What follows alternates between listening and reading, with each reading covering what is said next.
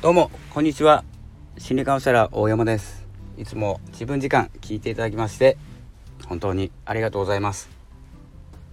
本日はですね、ちょっと久しぶりになるんですけれども音声配信の方をしていきたいと思います。水曜日にですねポッドキャスト、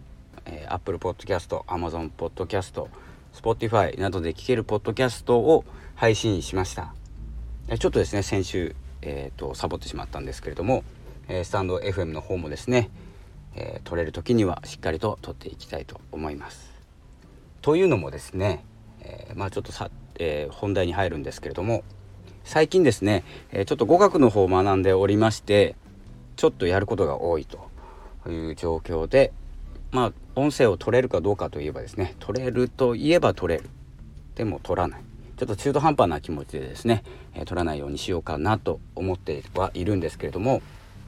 時間を見つけてですねちょくちょく取っていこうと思います。今日ですね、なぜ音声配信をしようと思ったかなんですけれども、昨日ですねちょうど Amazon プライムって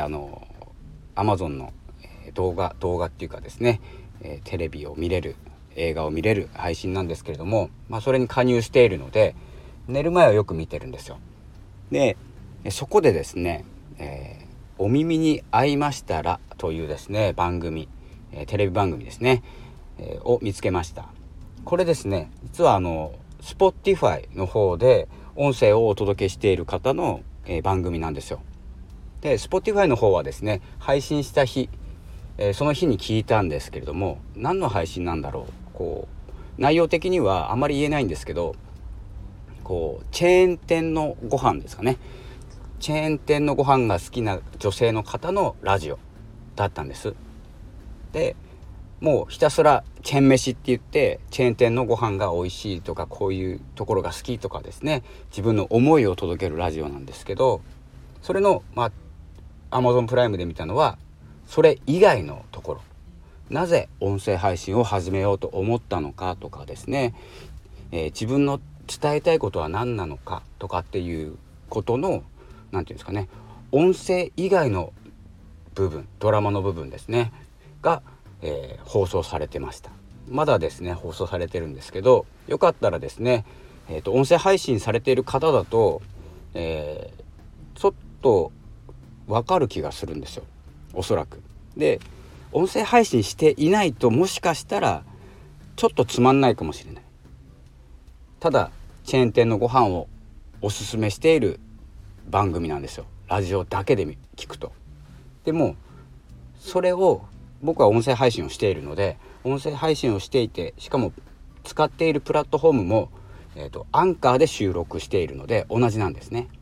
でスマホの画面見てもすぐ分かりますし、収録が簡単、発信するのが配信ですね、配信するのが簡単ということも、見て分かるんですね。で一番やっぱり共感を得るのが、伝えたい心の中にあることを表に出さなきゃって思って配信を始めるっていうところに共感を得まして、自分もこんな感じだったのかなで今音声配信してますよね。で今、スタイフは300、1年ちょい経つので300、560なのかなと思うんですけど、ポッドキャストの方は、同じぐらいですね、300とか400とか、違う音源で撮ってたりするんですよ。で今では思えないこと、ちょっと忘れていたことを思い出せる番組になっておりました。ぜひですね Amazon プライム加入されている方は、お耳に合いましたら、おすすめは Spotify の方で木曜日に配信されているんですよ。毎週木曜日配信されている、お耳に合いましたらという番組を聞いて、最初ですねたどたどしい喋り方から何を話せばいいんだろう、好きなことを話そうって決めて乗ってくるまでがすごく伝わってくる、音だけで聞く。そして Amazon プライムで、もしですね、加入されている方がいらっしゃいましたら見てみると、その音声を取っている場所はその音声なんですよ。でそれ以外のドラマチックなですね物語というものが、聞けますので楽しめると思います。自分がですね音声配信始めた頃、思い出すと思います。そしてどんどんですね、こういう僕も音声配信をした方がいいよとですね、友達とかですね、友人とか知り合いに言うんですけど、なかなかなんで音声配信なのっていう顔をまだされます。1年以上言い続けてで、そのなんていうんですかね、番組を見たらもっと伝えやすくなる。なんで音声配信で伝えようと思っているのか、全員に伝わるわけじゃないんですけど、まだ心の中にですね、言いたいことを伝えたいことがしまってある方に向けてですね、ちょっとこうおすすめしやすい番組になっていると思いますので、ぜひご覧になってみてください。お耳に合いましたら、Spotify、毎週木曜日ですね、Spotify だけなのかな、ポッドキャストで全部で聞けると思うんですけど、Spotify って言ってましたんで、アンカーからの Spotify、 そして Amazon プライムでですね、よかったら見てみてくださいということをですね、ちょっとお伝えしたくて、昨日の夜ですね、見つけたもんですから、まだ1話しか見てないんですけど、寝ちゃって、ですので、今はですね、心理カウンセラーとしてポッドキャスターとして、音声配信者ですねとして、ニュースレターを書いて、語学を勉強してですね、僕が住んでいる北海道というところの勉強もしてるんです、文化の、今更なんですけど、そんなこともですね、秋から始めていて、ちょっと音声配信がですね、少なくなっているような気はするんですけれども、あまり気にしないでですね、